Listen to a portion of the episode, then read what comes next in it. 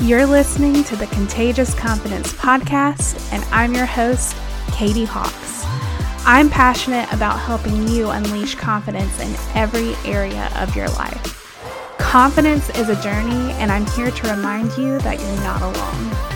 Every other Tuesday, I'm bringing you conversations that will inspire, encourage, and challenge you. Are you ready?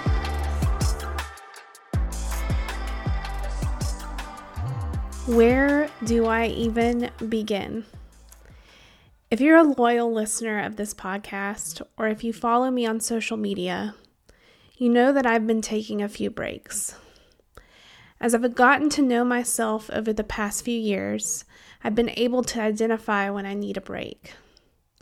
Why do I need to take breaks? Because I'm not a machine. We've got to allow ourselves to rest and process things that are going on. We also have to allow ourselves the time to grow and to think and to feel. And that's what I've been doing over the past few months. Taking a break from social media personally has allowed me to spend more time doing things that benefit me more than just scrolling. I've been taking better care of myself and spending more time with people that I love, and I'm really grateful for that. When we don't allow ourselves to take a break, it can lead to burnout. And that's exactly how I was starting to feel. I also feel like this podcast has helped me grow as a person, and I felt that I needed to take some time to sit down and really think about the future of this podcast. Because as I grow, the podcast will too. And the truth is, I've missed you. While this break was so needed, I'm so glad to get back to it. As you probably noticed, I recorded a new intro, and you'll start to notice a few new things as we embark on this new season, and I'm really excited to share them with you. I've got some really exciting interviews coming up over the next couple of months with some really awesome people, so stay tuned. A lot of things have happened over the past month that I've been taking a break, and I wanted to take some time to address them.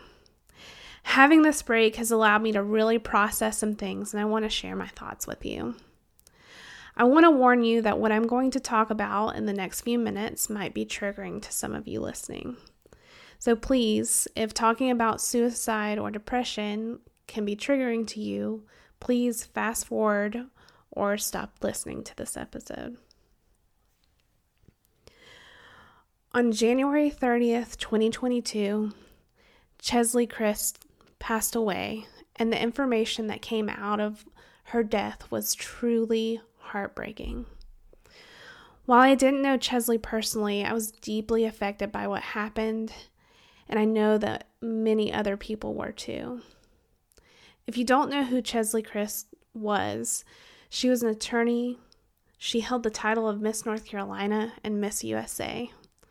She was a correspondent for Extra, she was a speaker and she encouraged and inspired so many people. To the world and on social media, it looked like Cheslie had it all. She was bright, talented, and beautiful. A lot of the things that I read, people described her as literal sunshine. The way that she passed away surprised everyone. Only a few people close to her knew what she was dealing with. If you watched Cheslie in interviews, she came off as an incredibly confident person and she was successful. Yet she was hiding something that was so deep and so difficult that she felt the only way out was to take her own life. This is such an important reminder that even if someone seems like they've made it or that they're so successful, just remember you're not seeing the whole picture. It's so easy to compare ourselves to someone who is confident in living their best life. But remember, social media is a highlight reel. We're not seeing the hard and unbearable days. We're not seeing the days when someone literally can't get out of bed and they can barely eat because they're so damn depressed. No one is going to show you that, and no one is going to be honest about that. Think about it.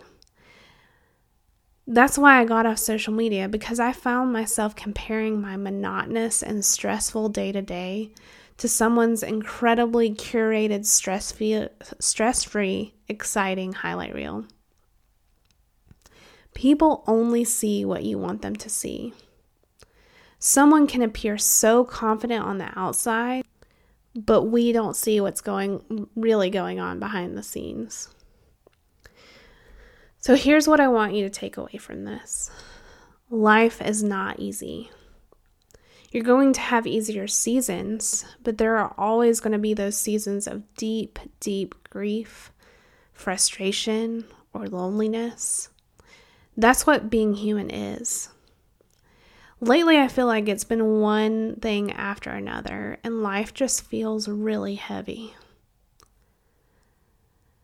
No matter if there's something that you're dealing with in your family or you're trying to process what is happening in the world, Life is just hard.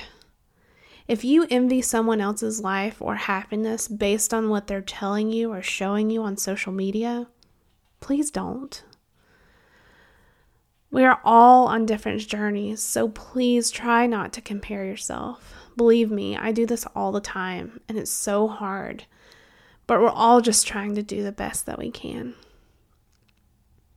The second thing I want you to take away is to reach out to people Check in on them. Ask them how they're really doing. And reach out to people when you need help. We're not meant to go at things alone. Our friends and family are there for us. They want to feel needed.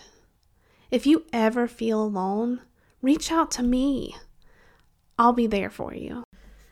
Mental health is something that we've talked a lot about on this podcast.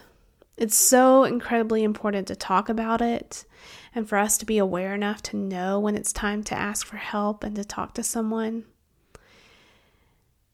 If you need to talk to someone, I'm going to share some resources in the show notes. So please, if you're struggling, check those out. While we're on the topic of mental health, I wanted to share five things that have helped me press on when life has gotten difficult. Number one, I remind myself that it's okay not to be okay. The world has taught us that having emotions is a sign of weakness, and that is so false.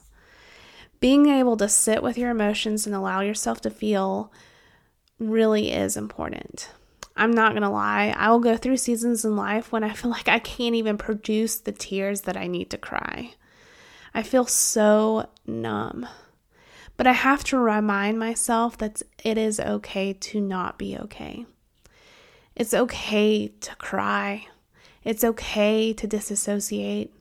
It's okay to try and distract myself by binge watching trash TV or scrolling on social media. It's okay not to be okay.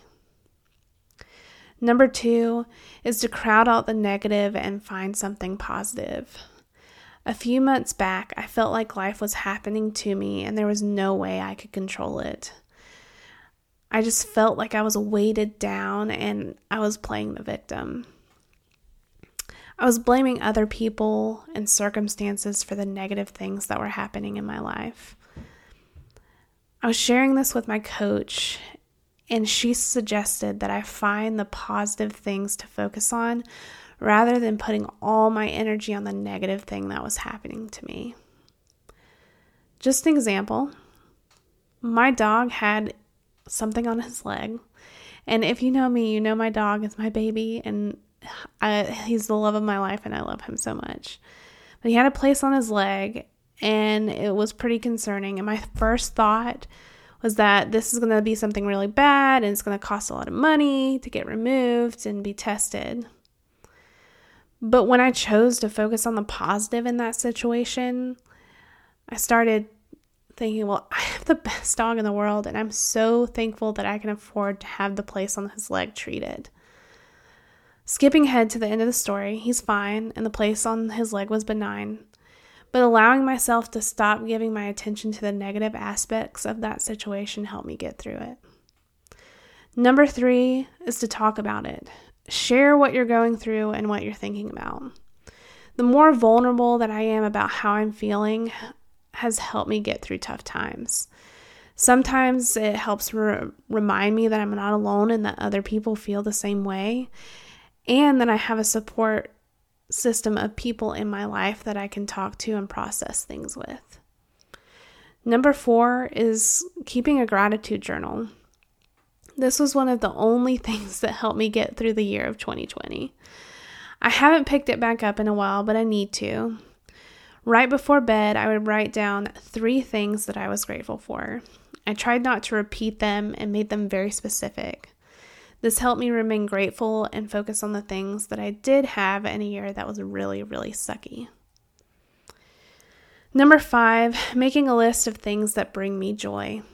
I can't believe that I had never done this until it was suggested to me, but I made a list of things that bring me joy. So when I'm having a hard mental day or a tough situation comes on, I give myself the time and the space to do something that really brings me joy, and that helps turn things around. Sometimes things that bring me joy are going for a walk outside and being in the sunshine. Sometimes I literally just go and stand in the middle of my backyard for a few minutes because it feels so good.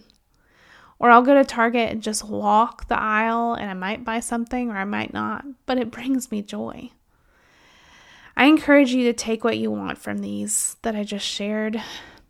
Maybe you'll find them useful, maybe you won't, but I encourage you to find the things that work for you when life gets hard, because it will. Thank you for listening to the Contagious Confidence podcast, and please don't forget to rate this podcast. It helps other people find it and it helps me get some pretty cool guests. So if you can take a few minutes to rate it on Apple Podcast, or you can now rate it on Spotify. So please just take a few seconds to go to the podcast page and give it a rating. It means so much to me. Thank you. Alrighty, y'all. I'll see you in the next one.